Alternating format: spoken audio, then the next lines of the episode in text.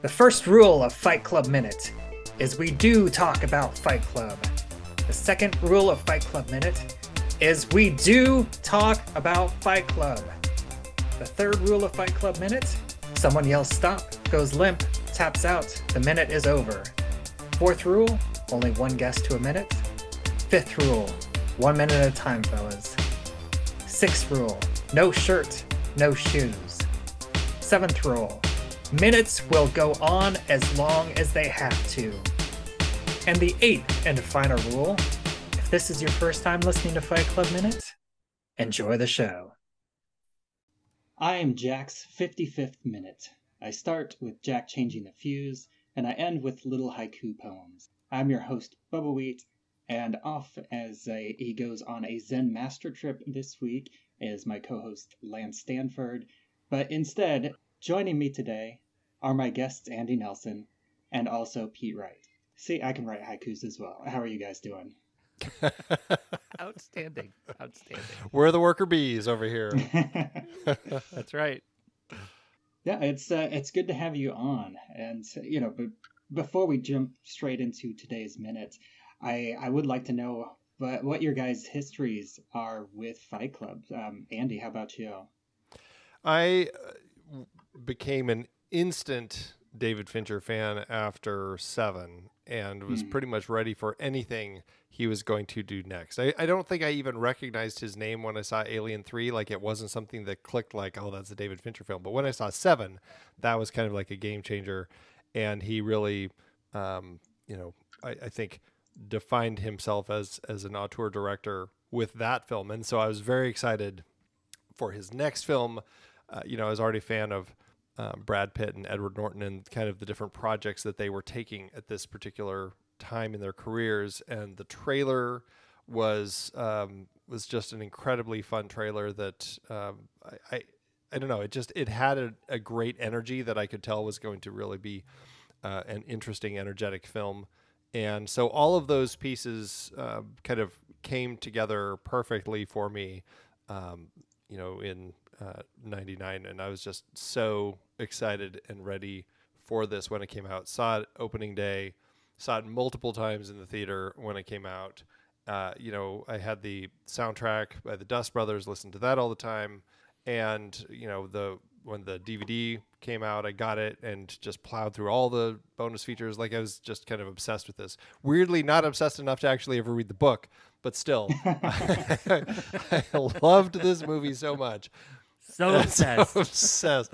to a point. Well, it's but it's, it's, Fincher. It's really my obsession with Fincher more so than than Palahniuk, and and so I just I really was amazed with just the way that he put this film together and just the creativity he used throughout, which uh, you know we had seen in Seven and certainly here as well. So I mean, and still, you know, I haven't watched it nearly as much as I did in those first few years after mm-hmm. it uh, first came out, but you know, every now and again, you know, I mean, Pete and I, one of our first series that we did on our podcast, the next reel was uh, a David Fincher series. We did the Benjamin Button style uh, David Fincher series in reverse chronology. So we, we started at the time with Dragon Tattoo had just come out. So we started with that and then worked all the way backward. But I was very excited to uh, talk about Fight Club on that show. So it's just, it's one of those movies that I just feel I, I can so easily um, settle into as crazy a film as it is.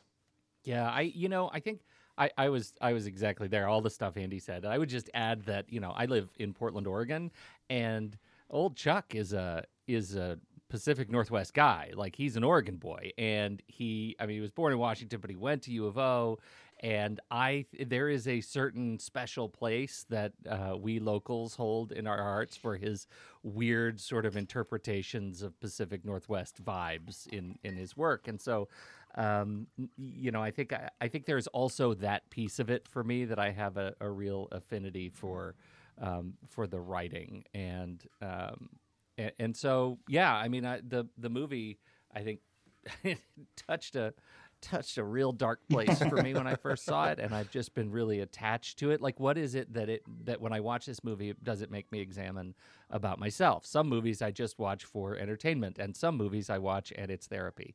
And a little bit of this movie, it's therapy. Yeah, it's it's it's your own little support group. yeah, right. right. Yeah. I've never watched it and gone out and punched anybody, but uh, it's, you know, it, it at least lets me explore that in my head. nice. Yeah, my uh, I, I talked about it already, but my experience almost exactly mirrors Andy's uh, as well. Minus the only thing is, uh, you know, I'm not a multiple theater trip guy, and I never saw Alien Three, but everything else was pretty much the same. Uh, Alien Three. You have yeah. to see Alien 3 to earn Fight Club, man. but I did enjoy his music videos, Yes. Yeah. Yes. Absolutely. For sure.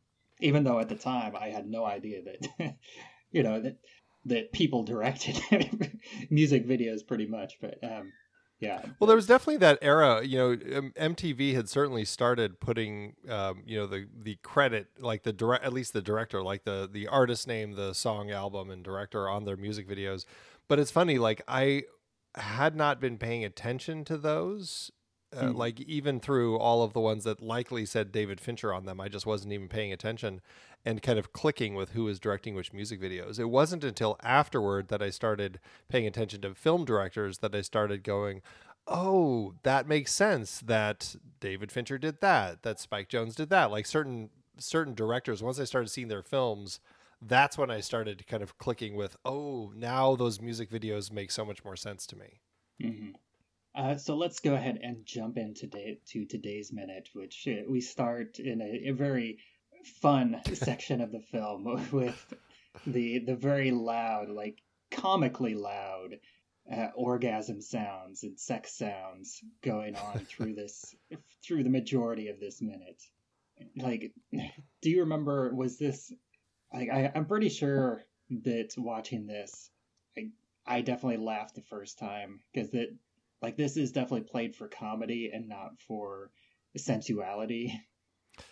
Right. Yes, that's for sure. I, I think the other piece that's interesting about it to me, other than the fact that I I think uh, I I saw for a, a little while after this movie came out, somebody had made her sounds their ringtone for their phone.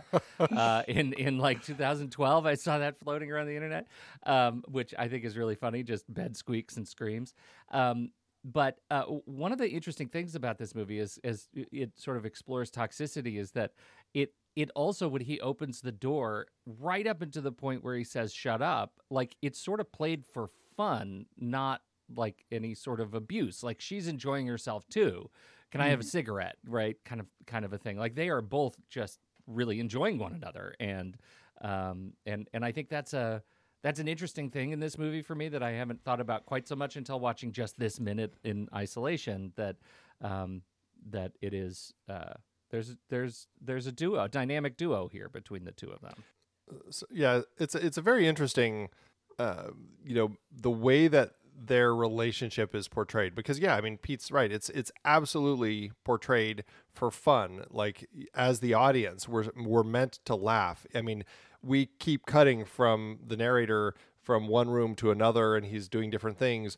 And the sex is still happening, and the screaming is still happening, and it's just it never uh, wanes. It's just always there, and uh, to the point where it's just comedic because it's just so um, fervent and animalistic, and it's it's um, they're clearly having fun with that idea of just making it crazy, and and and you know it's it's interesting because it really rides that line of uh, kind of what Pete was saying with kind of that whole toxicity because it's like, and I would even go before the shut up. It's really the uh, you you want to finish her off. Like that's really kind of that line where it shifts Yes. into something about like, ooh, geez, Yeah. wow, okay, like different, definitely a different sort of mentality with that, and At least until you remember that they are the same person. right, exactly, exactly. Right. Which is the that is the the real like on a first time watch like that's this is one of those great clues right? That that you know first first the comic beat as he says you want to finish her off she falls off the bed in exhaustion which uh, is is funny. Um and you know triggers that bit of of uh of you know we're moving to abuse. And then she says who are you talking to? And for the first time or not for the first time but you you start to see yet another breadcrumb that you know uh, that by the end of the movie you're going to realize oh this is a thing another sort of knot in the string that ties together the fact that they're the same person. Yeah. it's really subtle and fast from an out of focus character in the distance behind an almost closed door. Yeah, and, and another thing is which we the the line got kind of split between minutes, so we talked about this a little bit uh, last week as well. Is that the line that that really kicks off this minute is he says that he could move to some place, maybe on the third floor where he might not have heard them, but he didn't. And it's it's funny that whenever we see him down in the flooded basement, in that section, like that couple seconds, we don't hear the sex sounds. And yeah that's that's another like little breadcrumb because in theory like on first time watch he was just far enough away in the basements that he might not have heard them but in the realistic sense it's because he would have physically had to have gone down there and so he wouldn't be able to be having sex at the same time Mhm. Yeah.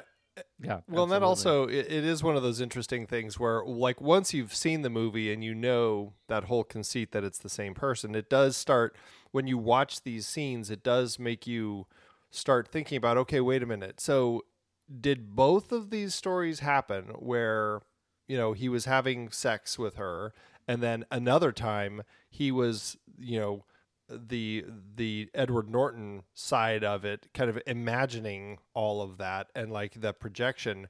Uh, Like, where is that split? Is he actually living both of these at the same time, or is he living one and then the other, and they're kind of all meshing together? And like, what's you never really get that sense about like a sense of time, like how much time is really passing with all of this, and, and you know, is is it all happening at the same time, or is like is he blending a lot of different elements together?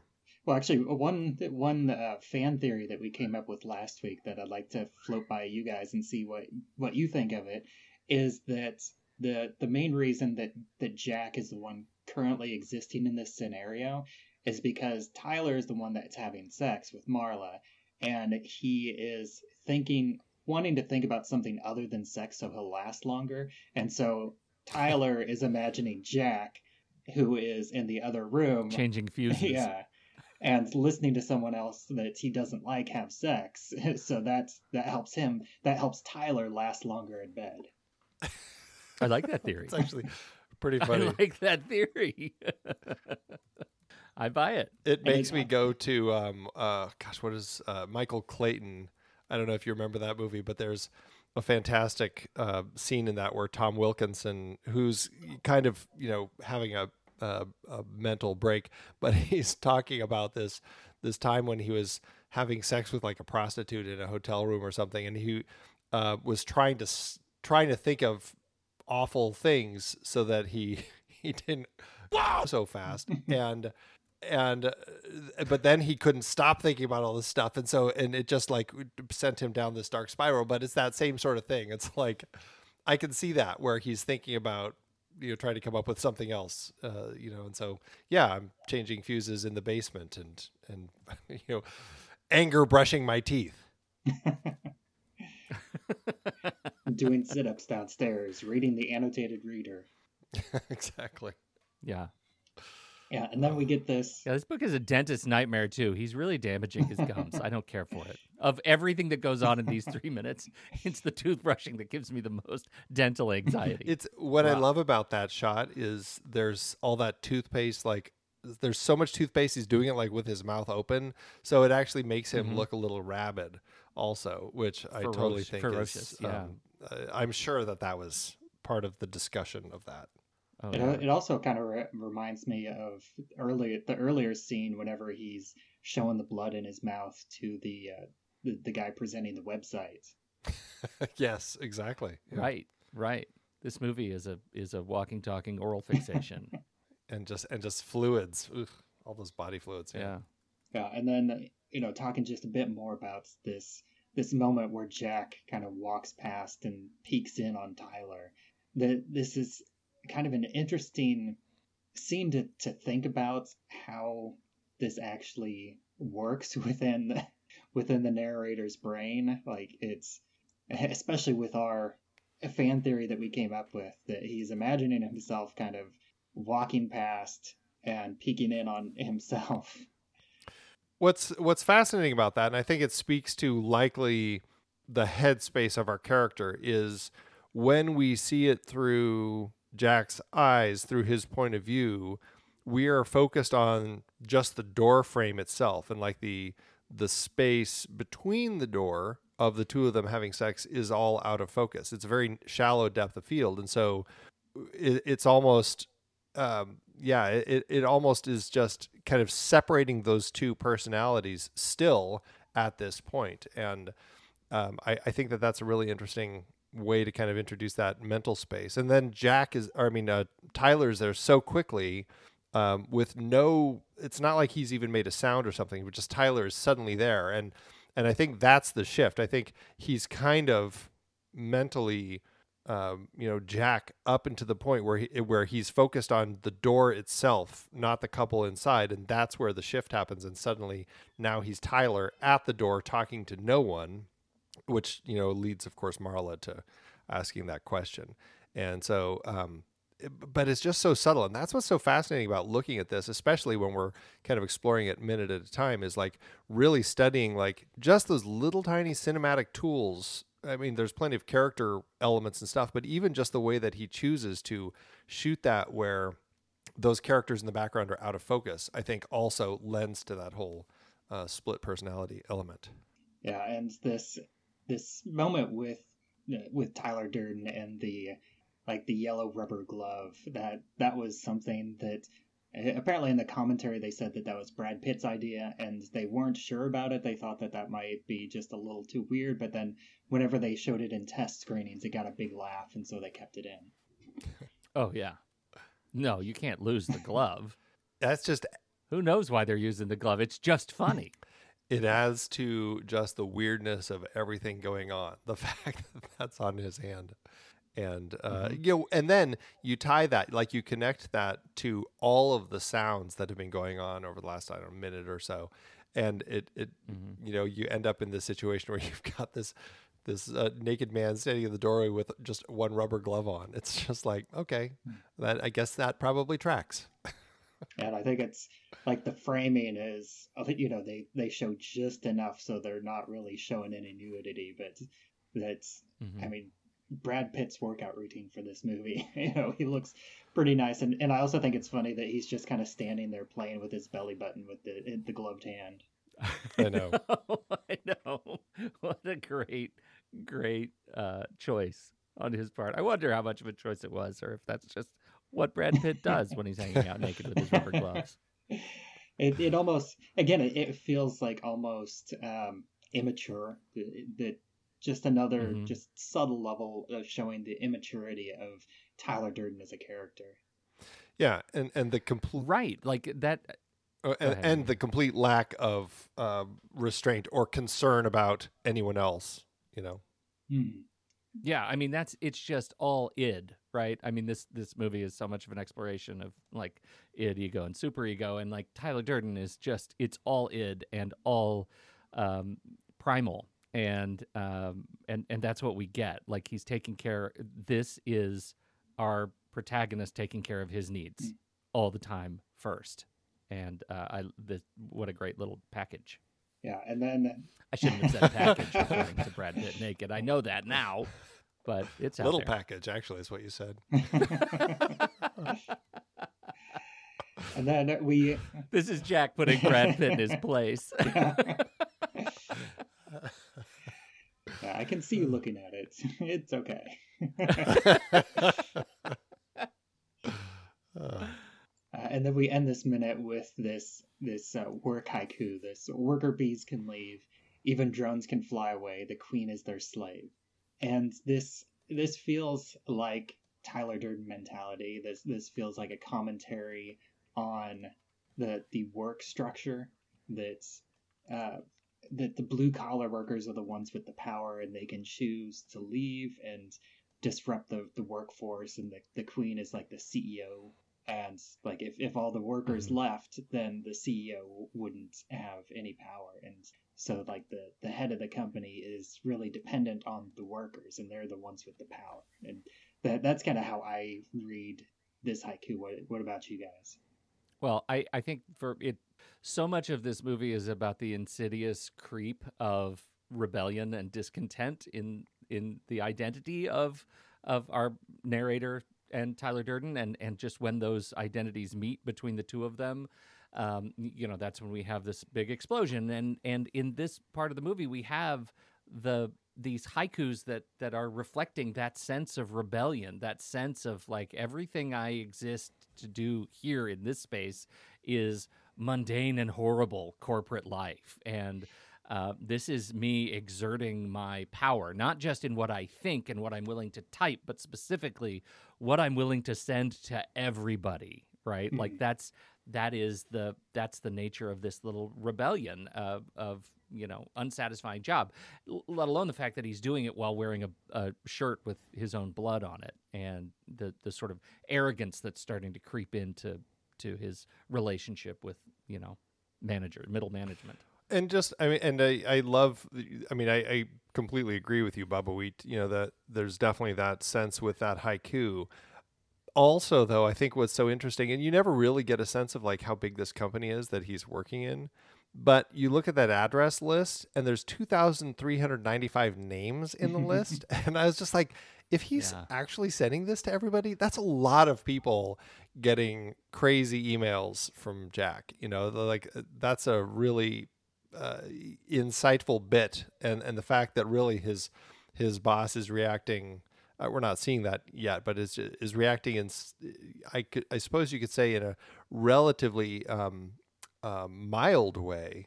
Uh, with some of the things going on, it's uh, it's interesting because it, it certainly seems like I don't know. It's one of those things that seems like a sign that you know it, you'd be sending this person to HR a lot sooner. Mhm. and also the just the the window the the uh the GUI it you know gives me nostalgia feelings that like Oh, I'm yeah. pretty Mhm. I you know I was initially thinking that this is like trying to figure out if this was like Windows 95 or 98 but then looking at it a bit closer I think it's at actually Apple Yeah, it says Apple Mail. yeah it's definitely a mac it's like system 7 and I Yeah. did I I did look up the the names that we see uh, be- because we do have this list of names, and I, I only found about half of them, but I I did they are basically like uh, crew. Uh, mostly like Julie Anderson is the production supervisor, Andrea Carter is the clearance coordinator, uh, Rob Ernest the production coordinator, uh, Seth Reed's assistant art director. Uh, one other one that I didn't find at first, but uh, Stephanie Wagner uh, she is someone that works in graphics. She's not in the credits of Fight Club, but I did find her name where she's Stephanie Wagner Thornhill, and her name is right below Patrick Thornhill, who is a production assistant. So maybe at the time she was dating Patrick Thornhill. That's uh, so maybe there's some Yeah. of these are significant others. Like I couldn't find Susan Bastian anywhere, or Mitch Gersberg, or Sharyn Rubenstein, uh, especially with that like that unusual spelling of Sharon with the the R Y N. Like literally nothing popped Yeah. up whenever I did a Google search for that name. So I don't know if that's Yeah. just uh, a if they mixed in some fake names or if they're just people that don't have an online presence. yeah It's so interesting though, and you know, having worked in production um, in my past, it's it's always fun to see the names that the production department or production design department ends up throwing into things. Um, and in this particular case, obviously, there's um, they're working with some uh, people to kind of design like or to kind of put these graphics together and everything, but they they are so often just grabbing names of crew, names of friends, names of uh, you know people that they've heard of and stuff, and and so that glorious benefits Yeah, exactly. right? People who threw money and right, time and so yeah. it's it's always fun to kind of go down these rabbit rabbit holes of like random names that otherwise don't seem to be tied to particular characters in the film like where did they end up grabbing those from? So um, yeah it's fun to kind of look at this list and see all of that Yeah, they another one that I couldn't find anything out just because it's too common is is David Wood Yeah, right, right. Oh yeah. because he's he's someone Right. that's not in he's not anywhere in the credits and just doing a search for him just finds too many options. Yeah. They're all Tyler Durdens anyway. it's just another Tyler Durden. Uh, and then that's that's the end of this minute, and that's the end of my notes. Do either of you have anything else for this minute? No, it's just I mean it's a great minute. You know, we're kind of about you know around that mid midpoint in the film when um, things are going to start shifting more with the relationship here and and what uh, what is going on with the characters in their world, and it's just I I I don't know. It's just when you look at this film having seen it before and you know exactly like how it's all playing out it's you're starting to get all these different clues like you know we are just talking about with um marla asking the question who are you talking to things like that it's it's always so fun to see those little nuggets throughout as you revisit the film and you're catching all of that and trying to piece it together like is ooh, which head is he in at this point in time very fun For sure. Mhm. Yeah.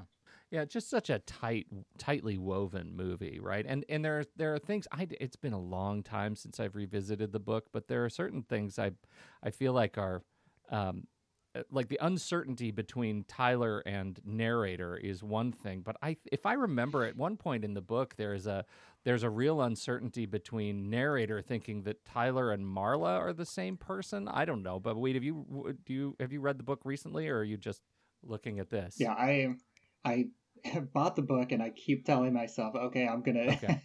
I'm gonna take the time to read it, and I haven't yet because I'm a horrible Well, it- procrastinator. it, it does uh, it's all right. This is the movie. But it is interesting that that is one of the things in the adaptation that they that they really streamlined that the identity uncertainty is going to be between tyler and narrator. And in the book there is it's like a trio of uncertainty. Nobody knows who each other is because that's the the nature of the storm of identity chaos in in his head. And um and and I, I think that's really interesting. And when you look at it from that point of view when uh, narrator thinks if, if if in this particular minute if there is any uncertainty as to whether narrator thinks that Marla and Tyler are the same person, what are they doing in that room with the rubber glove? I I think that's interesting. Yeah, that's that. That's a theory that I, you know, I actually don't think that I had heard or I had forgotten about until just a, a few weeks ago, whenever a guest brought it up, and uh, we Yeah. did talk a bit about it last week. But yeah, it, it's something that I I am trying to, to put together. But yeah, the, especially this whole section does feel weird if you think that all three of the characters are the same. If there's only one person in this entire house.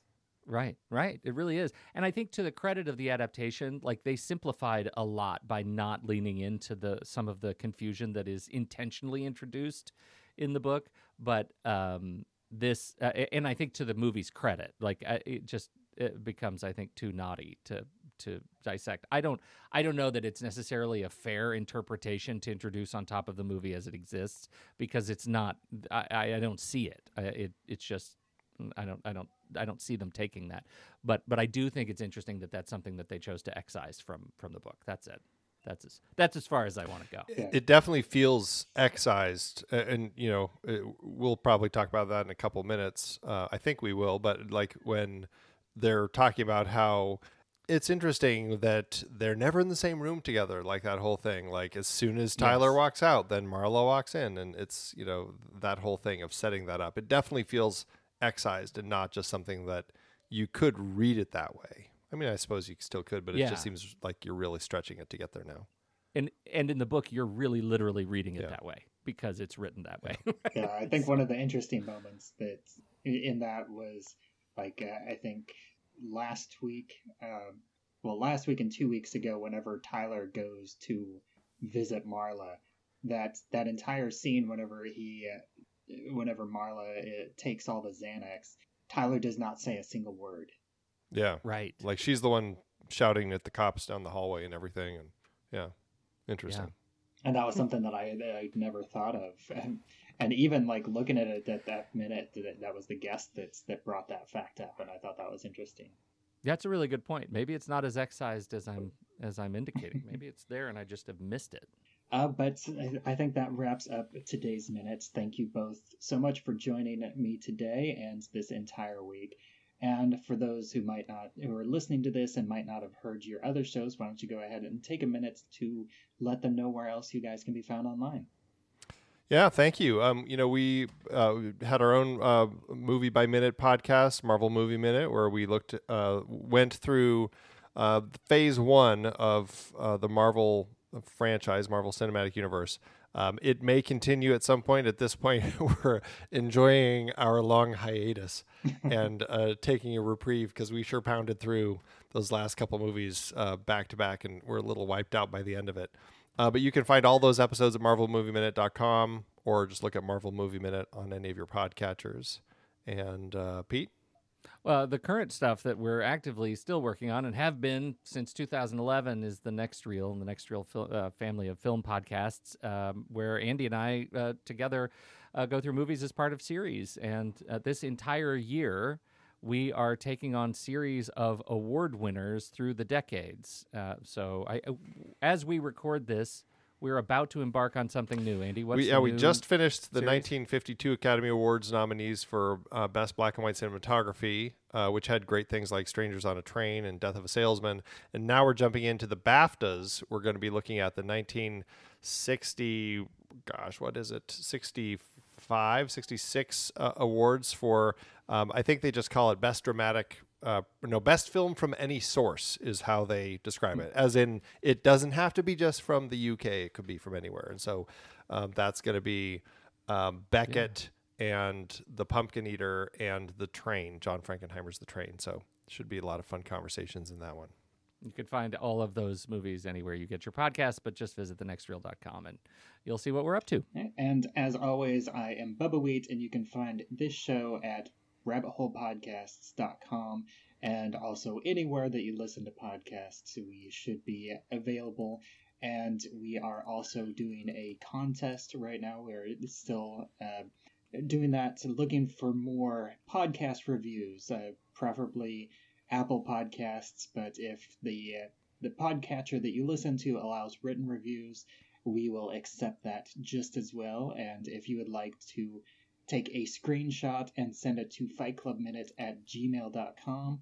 If we hit 25 reviews across Apple Podcasts as well as entries, we will give out a copy of the graphic novel Fight Club 2. And uh, so help us help increase our presence, uh, our searchability, our uh, help us go up on the charts so that more people can listen to us and also get a chance to read the comic book sequel to this movie. And uh, uh, until next time, this, this is Fight Club Minute, and this podcast is ending one minute at a time. You want to finish her off? Hey, Nick. Hey, Bubbawheat. Hey, did you know this the song Sledgehammer by Peter Gabriel? He, he was actually talking about his penis. What? The whole time? Yeah, it's you know, he was talking about having sex. And and did you know that uh, the song "Blinding Lights" by The Weeknd was actually about driving under the influence? Under the influence? I figured driving because of the lights, but under the influence as well. And did you know that "Weapon of Choice" was actually about Dune? No, no. Now I know you're lying. Could be. And uh, at Lyrical Innuendo, we actually discuss these songs and more and decide if they are really about sex, drugs, or if they're just rock and roll. And you can find the newest episodes on Spotify and everything else at rabbitholepodcasts.com.